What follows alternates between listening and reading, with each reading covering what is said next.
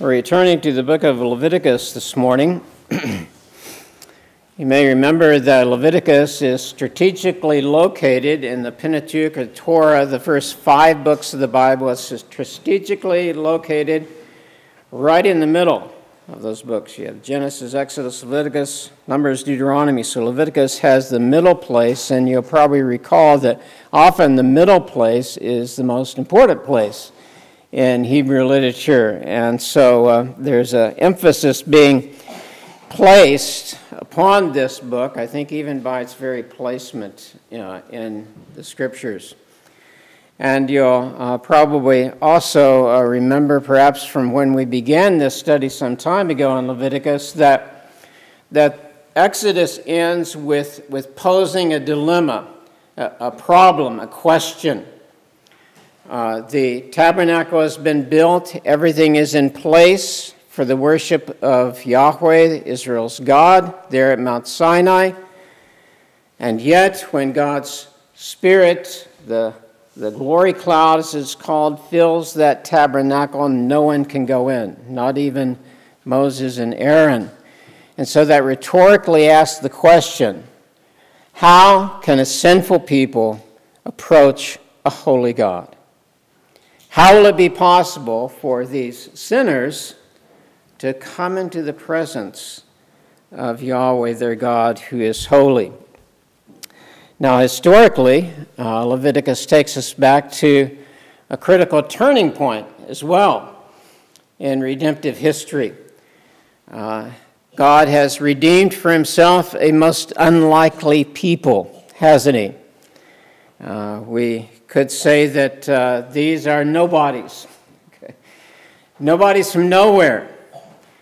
They're a uh, loosely connected set of tribes descended from a nomadic wandering uh, family uh, who have been enslaved in Egypt for hundreds of years. Uh, they have no home, they have no particular identity of their own. Uh, so, in a, in, in a real sense, we see here, I think, in, in this unfolding history that God is writing, history is His story, remember, I, I think we see an important principle here that God delights in choosing nobodies from nowhere. God delights in choosing nobodies from nowhere. Do you sometimes feel like that describes you?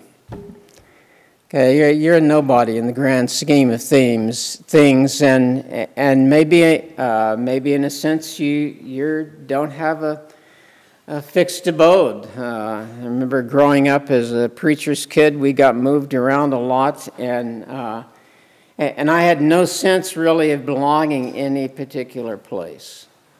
Well, God delights in choosing to love nobodies from nowhere. Uh, let's in fact, let's, let's sort of pull back and put this, this book, Leviticus, in our text in the broadest possible context, the context of God's unfolding history through all of time, all of space. What is God about? Okay, what is the Lord doing? He, he is, remember, it, to have this behind in, sort of the back of your mind as you think of all of Scripture.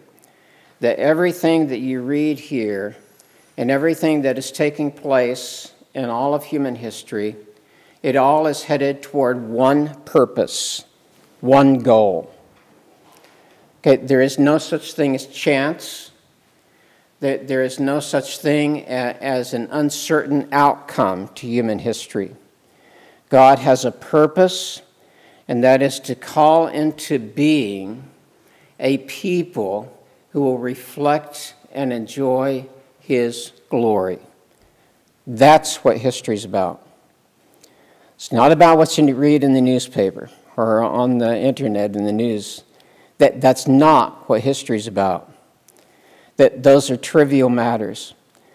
God's purpose in history is calling into being a people for himself as C.S. Lewis has pointed out, you, as a human being created in the image of God, have a transcendent significance that is greater than any human institution.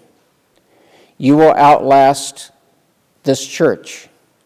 You will outlast schools. You will outlast towns, states, nations, empires. They will all pass away. Human beings have an eternal destiny, either heaven or hell. And that's at the center of God's purpose. And so, in, in reading this history of Israel, we're learning important things about what that means for God to call into being a people for Himself, and what it means for you if you belong to God, what it means for you to be called out to be His people uh, to bring glory to Him. That's really what, what we're about in looking at our text even today. So, getting back to the historical context of Leviticus, uh, we are now with the people of Israel. They're in the wilderness at Mount Sinai. Okay, we, we've been taken out of slavery in Egypt, but we still don't have a home. Okay, we're still homeless we're in the wilderness there, just camped. And perhaps part of the reason for that is because all the distractions are taken away. okay. Uh, I was chatting with, with Caleb some time ago, and he was talking about enjoying being away from electronic connections as part of his job. Well, God has sort of taken these people of Israel away from connections outside to hear Him, to hear Him speaking. Okay? Isn't it great to have a, a, a day of worship like this where you can set aside other directions and, and focus in on God's Word and listen to Him? I know it's hard sometimes. It's going to be hard looking at this chapter in Leviticus. Okay? It's, it's going to be hard to maintain your concentration. But try to put away those distractions and hear what God's saying to you, even as He's speaking here to the Israelites. So, uh, let's direct our minds then to this uh, rather challenging text, uh, Leviticus chapter 11. And the Lord, that is Yahweh, spoke to Moses and Aaron, saying to them, Speak to the people of Israel, saying, these are the living things that you may eat among all the animals that are on the earth. Whatever parts the hoof and is cloven footed, and chews the cud among the animals you may eat. Nevertheless, among those that chew the cud or part the hoof, you shall not eat these. The camel, because it chews the cud but does not part the hoof, is unclean to you. And the rock badger, because it chews the cud but does not part the hoof, is unclean to you. And the hare, because it chews the cud but does not part the hoof, is unclean to you. And the pig, because it parts the hoof and is cloven footed but does not chew the cud, is unclean to you. You shall not eat any of their flesh, you shall not touch their carcasses. They are unclean to you. These you may eat of all that are in the waters. Everything in the waters that has fins and scales, whether in the seas or in the rivers, you may eat. But anything in the seas or the rivers that has not fins and scales of the swarming creatures in the waters and of the living creatures that are in the waters is detestable to you. You shall regard them as detestable. You shall not eat any of their flesh, and you shall detest their carcasses. Everything in the waters that does not have fins and scales is detestable to you. And these you shall detest among the birds. They shall not be eaten. They are detestable. The eagle, the bearded vulture, the black vulture, the kite, the falcon of any kind, every raven of any kind, the ostrich, the nighthawk, the seagull, the hawk of any kind, the little owl, the cormorant, the short eared owl, the barn owl, the tawny owl, the carrion vulture, the stork, the heron of any kind, the hoopoe, and the bat. All winged insects that go on all fours are detestable to you. Yet among the winged insects that go on all fours, you may eat those that have jointed legs above their feet, with which to hop on the ground. Of them you may eat the locust of any kind, the bald locust of any kind, the cricket of any kind, and the grasshopper of any kind. But all other winged insects that have four feet are detestable to you. And by these you shall become unclean. Whoever touches their carcass shall be unclean until the evening. And whoever carries any part of their carcass shall wash his clothes and be unclean until the evening. Every animal that parts the hoof but is not cloven footed or does not chew the cud is unclean to you. Every one who touches them shall be unclean. And all that walk on their paws among the animals that go on all fours are unclean to you. Whoever touches their carcass shall be unclean unto the evening, and he who carries their carcass shall wash his clothes and be unclean unto the evening. They are unclean to you. And these are unclean to you among the swarming things that swarm on the ground the mole rat, the mouse, the great lizard of any kind, the gecko, the monitor lizard, the lizard, the sand lizard, and the chameleon. These are unclean to you among all that swarm. Whoever touches them when they are dead shall be unclean unto the evening.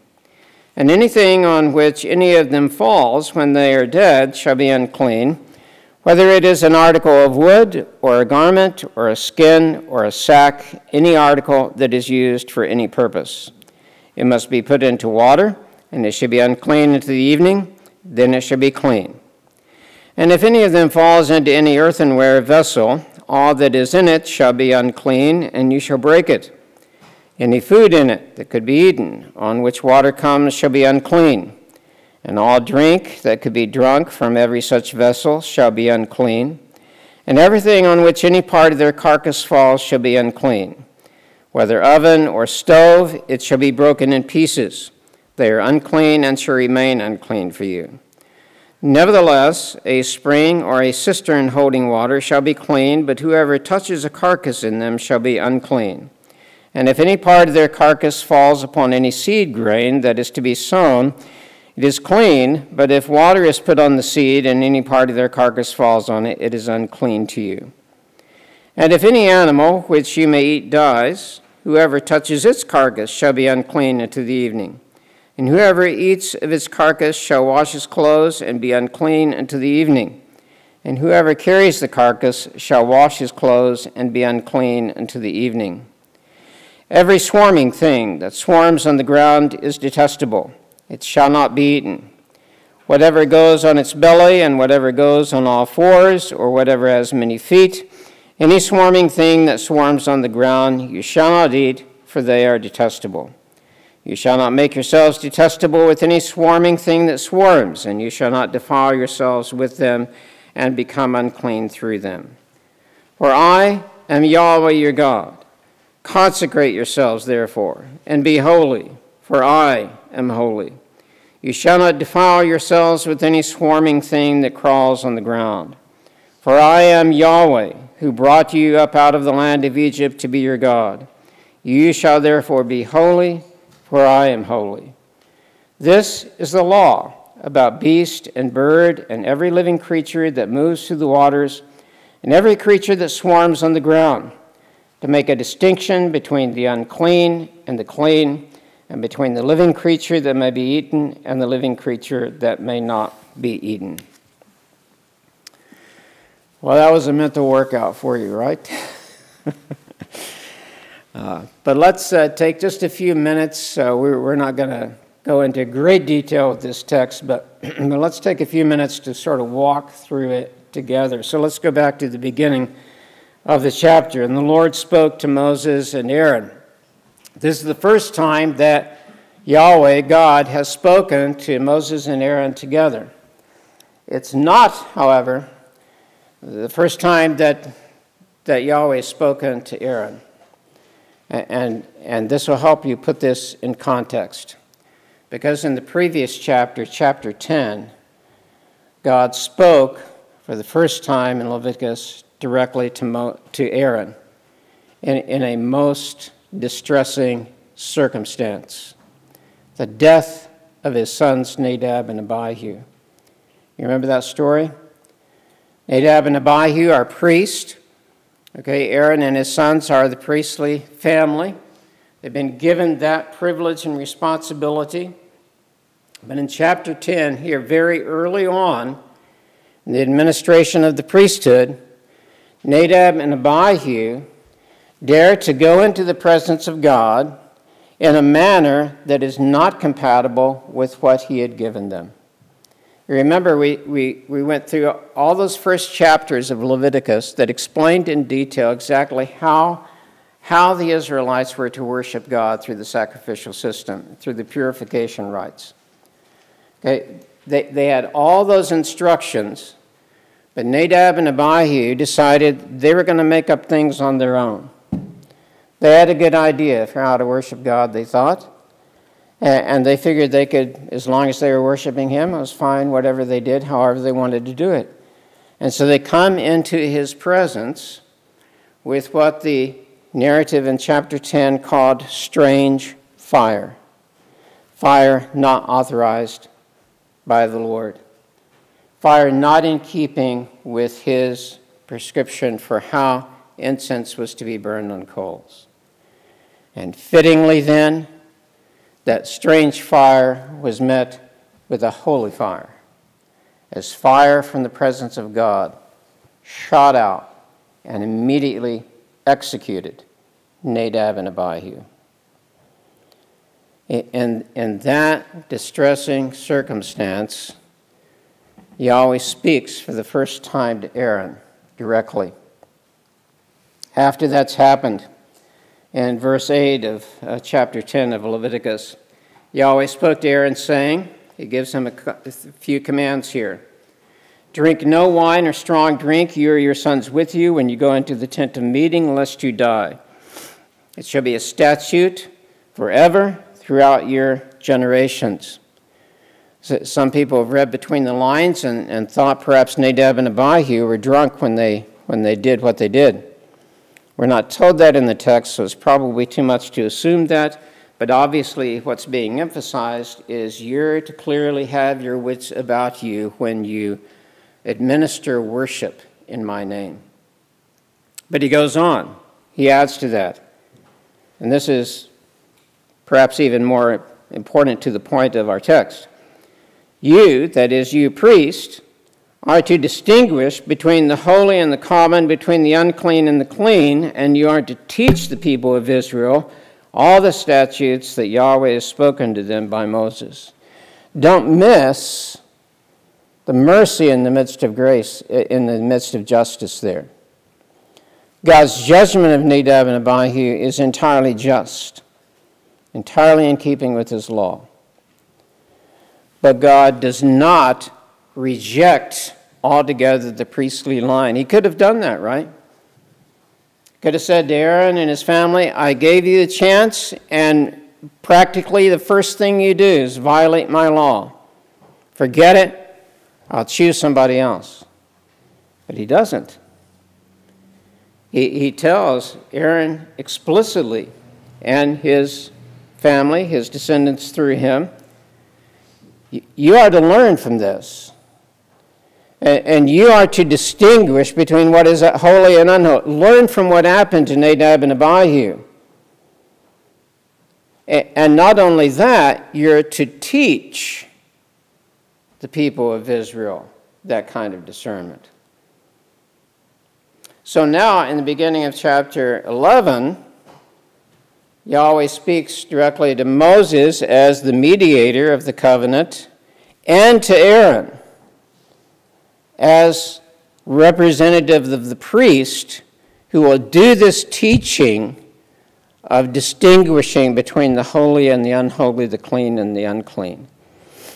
And in fact, three more times we'll see, we'll see it specified in the upcoming chapters through chapter 15 that God speaks to Moses and Aaron. So there's a message, we might say, of, of grace, of mercy, even in the midst of justice and judgment. So let's think about that a little bit in the context of verse 2 in chapter 11. Speak to the children of Israel, saying, And then begins a quotation which goes all the way through the end of the chapter, doesn't it? So some of you may have a, a copy of the New Testament with the letters of Jesus in red. Okay, if there is a similar kind of version of the Old Testament with the direct speech of God in red, practically all of Leviticus would be red ink.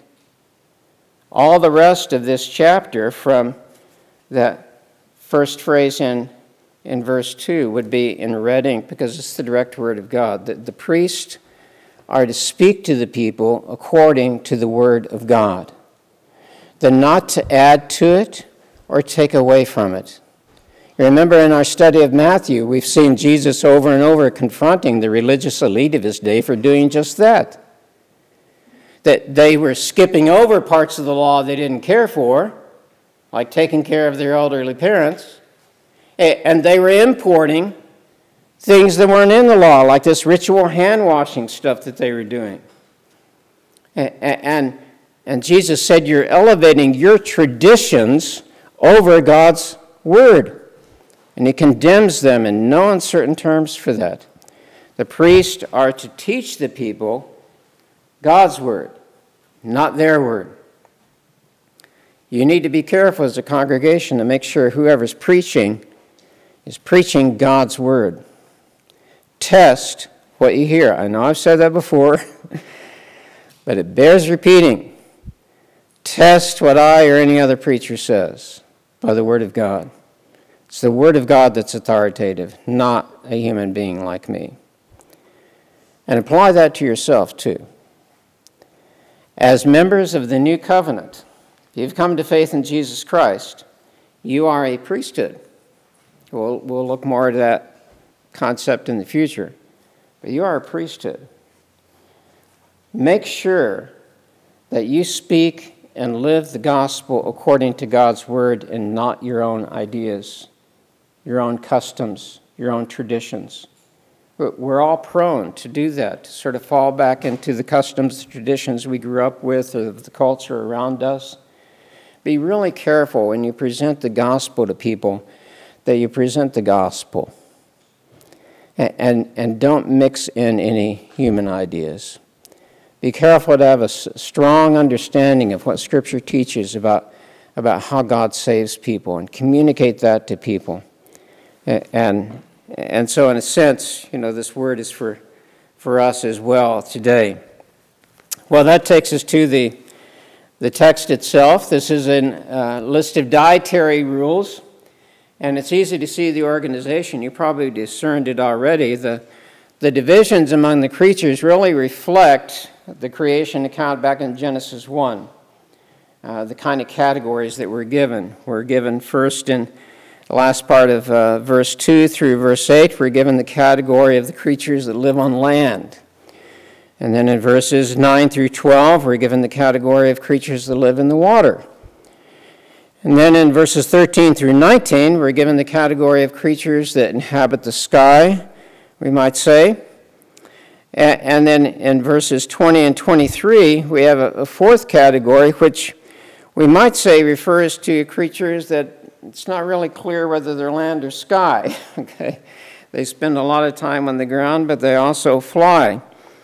And in verses 24 through 28, uh, there's sort of an addition to this consideration by addressing, well, what about what about dead carcasses of these animals? And they're designated unclean, whether the animal is suitable for eating or unsuitable for eating. If they've died of their own, they've died from a disease or an accident or something like that, they're considered unclean. And then in verses 29 through 38, uh, we have more detail with what are called swarming or creeping creatures that are considered unclean for eating. And it may be that these are dealt with in more detail because these uh, are spoken of in terms of their being invasive of the space where, where people live, their homes. And so perhaps that's the reason more uh, more attention is, is uh, posed to them. Uh, in verses 39 to 40, it's emphasized that even those animals that are suitable for eating, if they die on their own, they render a person unclean.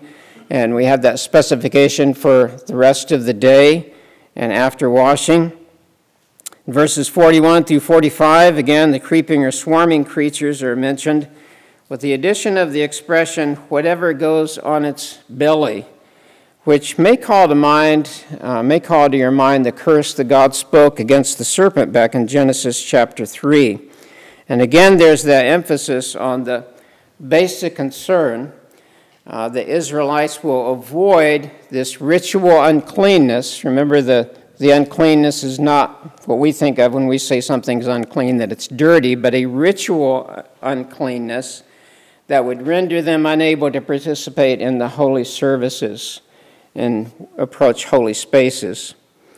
Then verses uh, 46 and 47 serve to mark the conclusion of the section.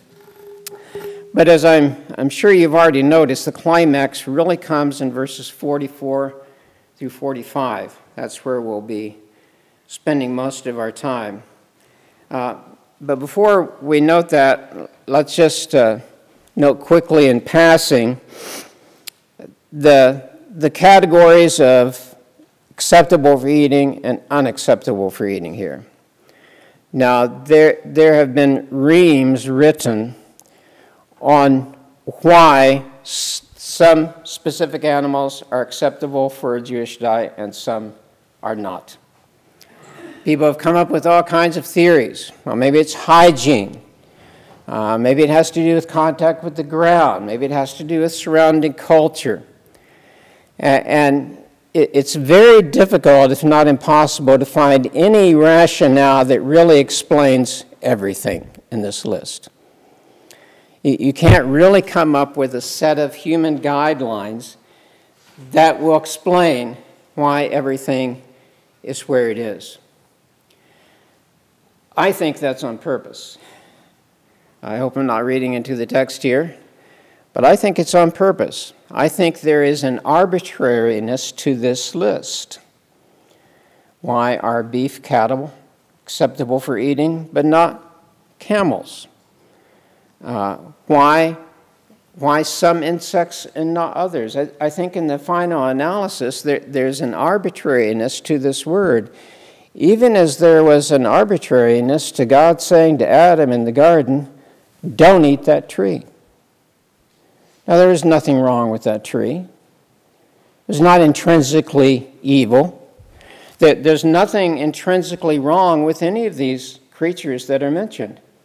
We know that because back in Genesis, after God finishes creation, he pronounces everything good.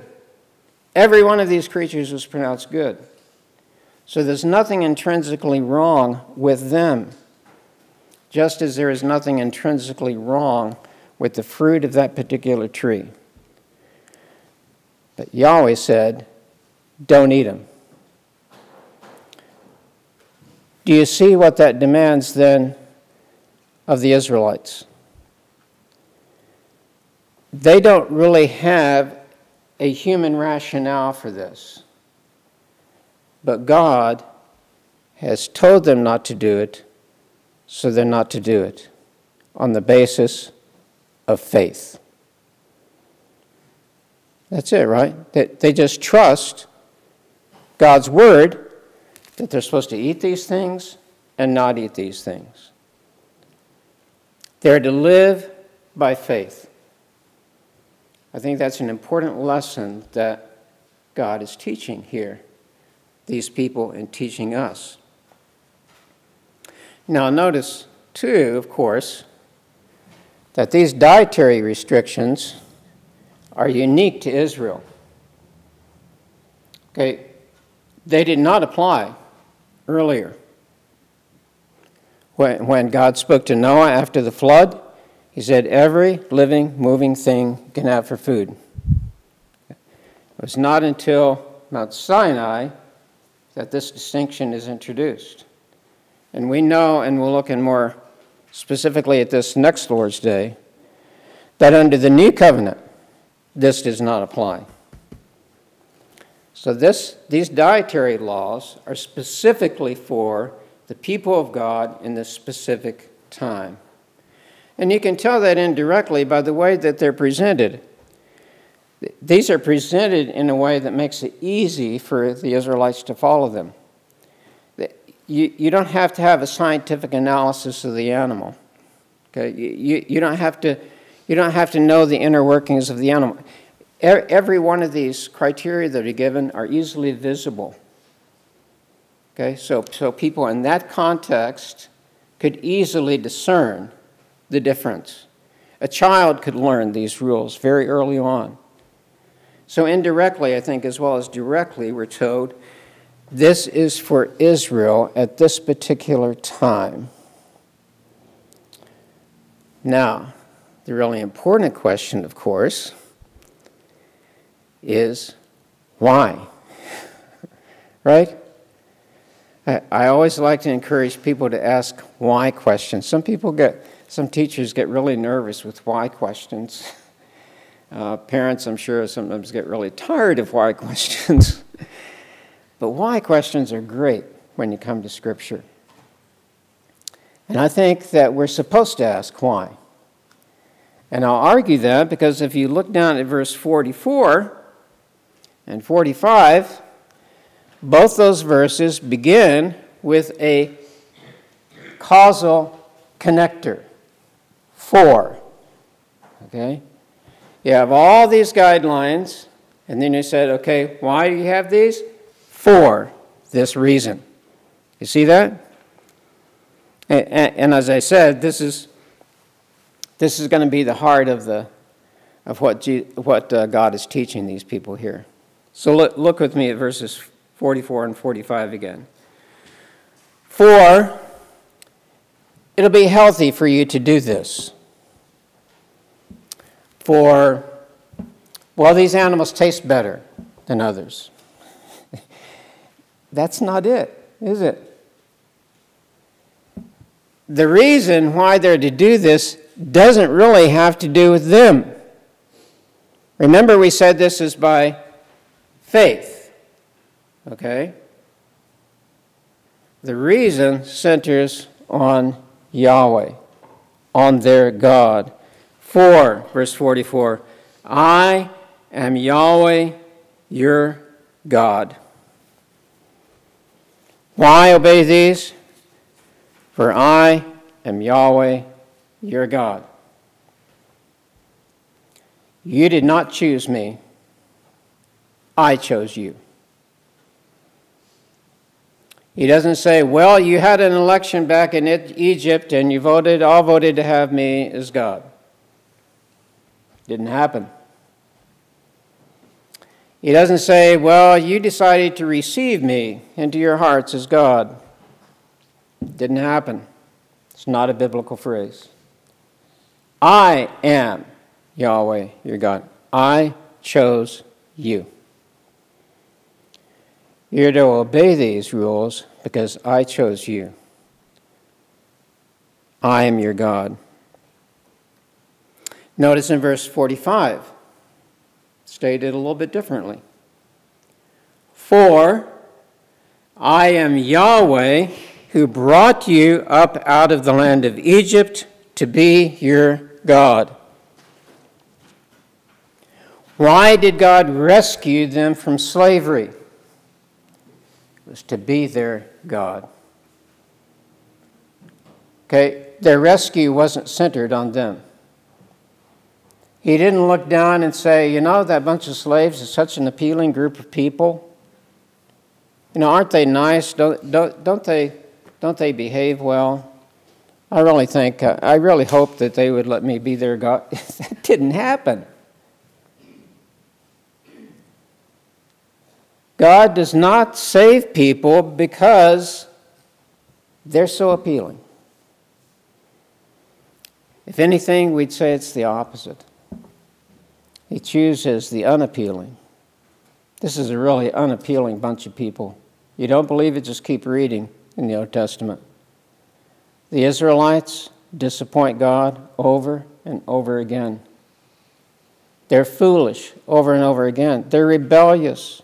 They're disobedient. They do ugly, hateful things. Sort of sounds like the human race, doesn't it?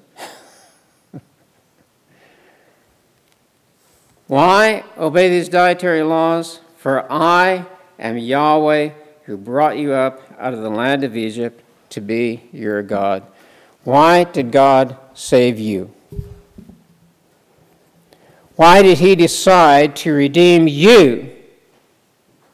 Give his son's life to make atonement for your sins. It's so that he would be your God. There is no salvation without submitting to God as King.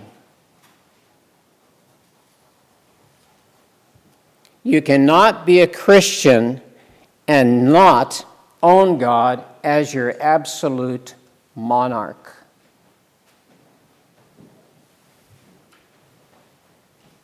Seal that into your minds because heresy is taught every day, especially in this country, concerning that. God says to the people he saves, I am Yahweh your God. I have saved you out of the slavery to sin to be your God. And that means you submit to me in everything. That's one of the things we're going to see unfold in Leviticus 11 and onward. Every aspect of the Israelites' lives, lives is going to be covered by the laws that Yahweh gives to them. And every aspect of your life as a believer is to be lived in submission to God as King. Your finances, your sex life, your friendships, your diet, your everything is to be lived in submission to God as King. And on what authority do I say that? Well, it's the rest of verses 44 and 45, isn't it? Consecrate yourselves, therefore, verse 44, and be holy, for I am holy. Verse 45, you shall therefore be holy, for I am holy. If God is a holy God, then his people have to be holy. That's a non negotiable. How can a holy God have an unholy people? How can a righteous God tolerate people with sin? In Isaiah, Isaiah was taught that very vividly in Isaiah chapter 6. It's probably one of your favorite chapters in the Bible as it is mine. You remember that? In the year that King Uzziah died, I saw Yahweh high and lifted up.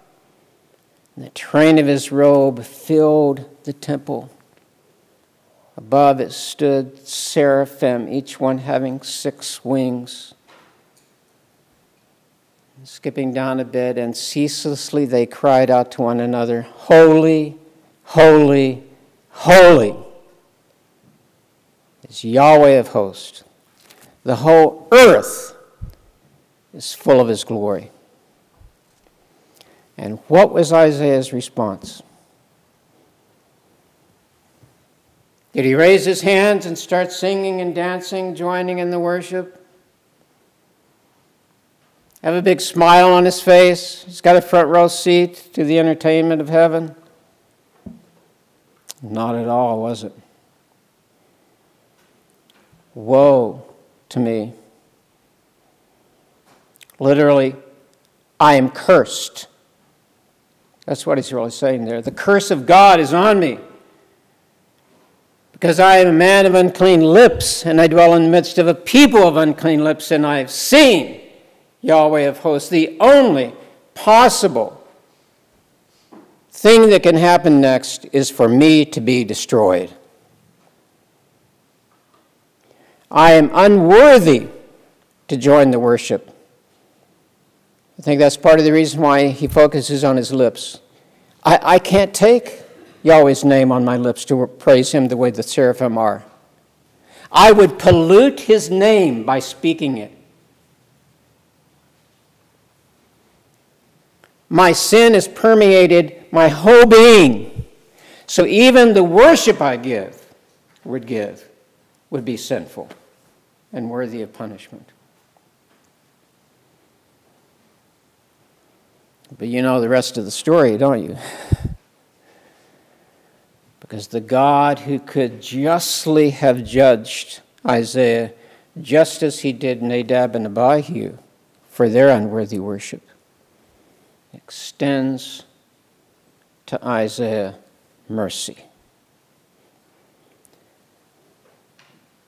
And Isaiah, having confessed his sin, sees Yahweh bid one of his creatures to go and take with tongs from the altar a burning coal. And of course, here's an image of purification, of cleansing that we see often associated with that term that we've seen in our text. And he touches Isaiah's lips. Isaiah smells the burning flesh and feels the pain, but he hears the word of forgiveness. Your sin is taken away.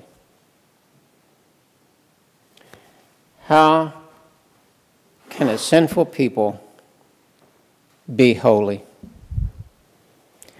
The Israelites know that these dietary laws don't cleanse them spiritually.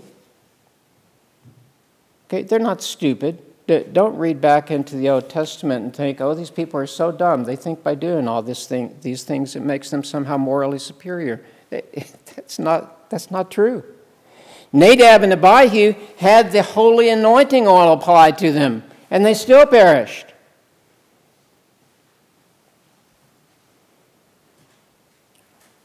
The Israelites know just as you do. The real purity is a purity of heart and soul.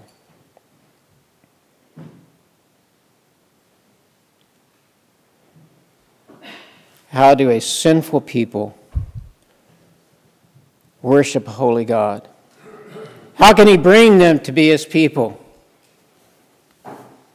Well, it's because they, because we join David in praying in Psalm 51 Have mercy on me, O God, according to your steadfast love, according to your abundant mercy, blot out my transgressions.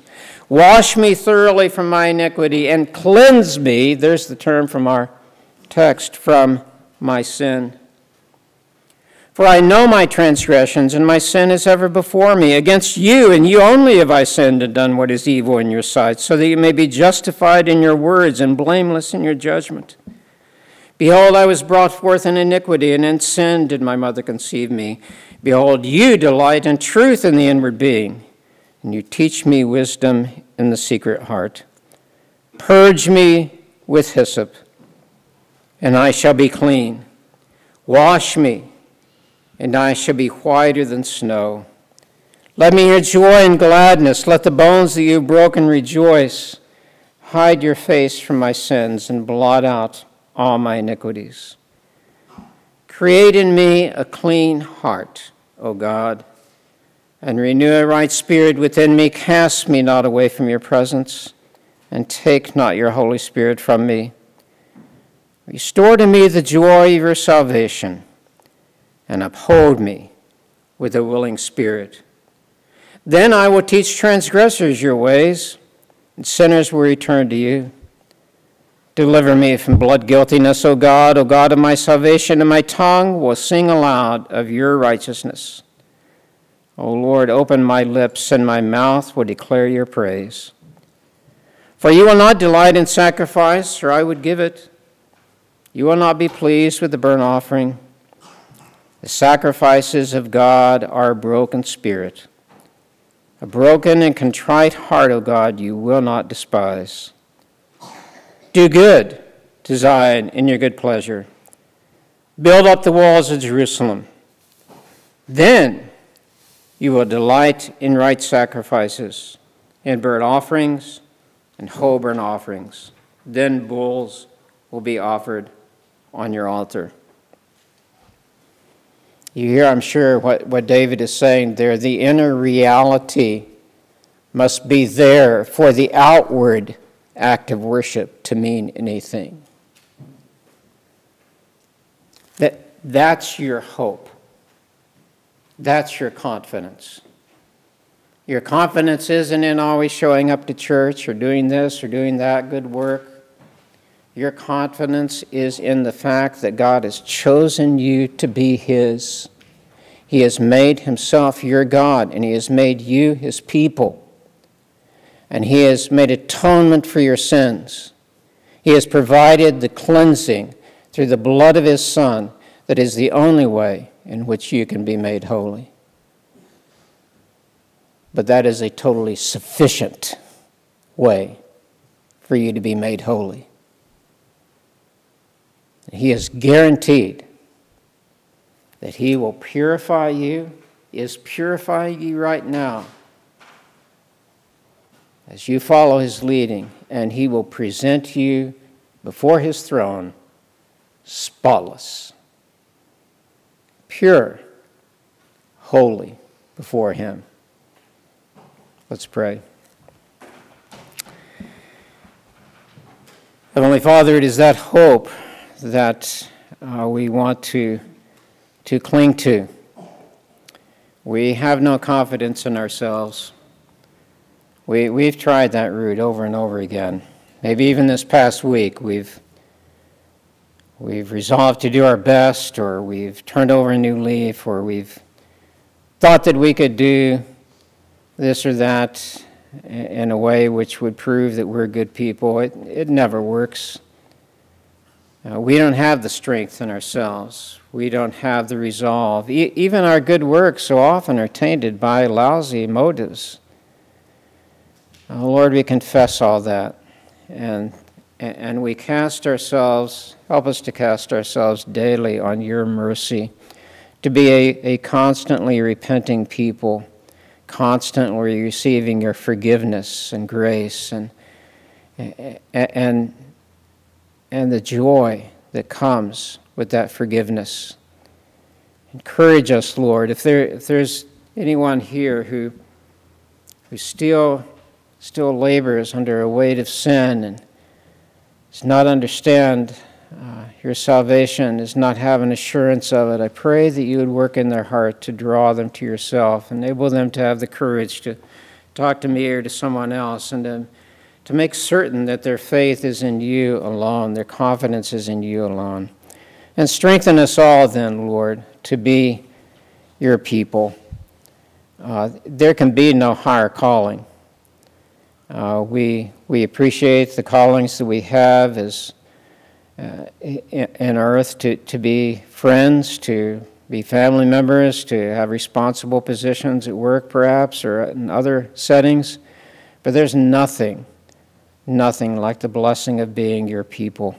Help us to prize that above all things and, and, to, and to seek to please you and love you in all that we say and do. In Jesus' name we pray. Amen.